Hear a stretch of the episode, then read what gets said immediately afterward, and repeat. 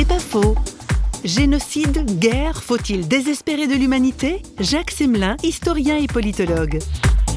Est-ce qu'on tire les leçons de l'histoire? Non. Les hommes sont si stupides qu'ils sont toujours prêts à recommencer les mêmes erreurs. Si vous voulez, ma fibre historienne me fait penser que on est toujours prêt à chercher son intérêt national, personnel. On n'a pas nécessairement le sens de l'autre. Est-ce que malgré tout il faut avoir cette vision très pessimiste? Je ne pense pas. Tout processus génocidaire génère aussi des formes de résistance pour sauver des vies. Donc il ne s'agit pas de désespérer de l'homme parce que si on voit toujours au premier plan le sang, l'incendie, la destruction, il faut aussi toujours avoir en tête que des hommes, des femmes, dans la discrétion des maisons, tentent de sauver.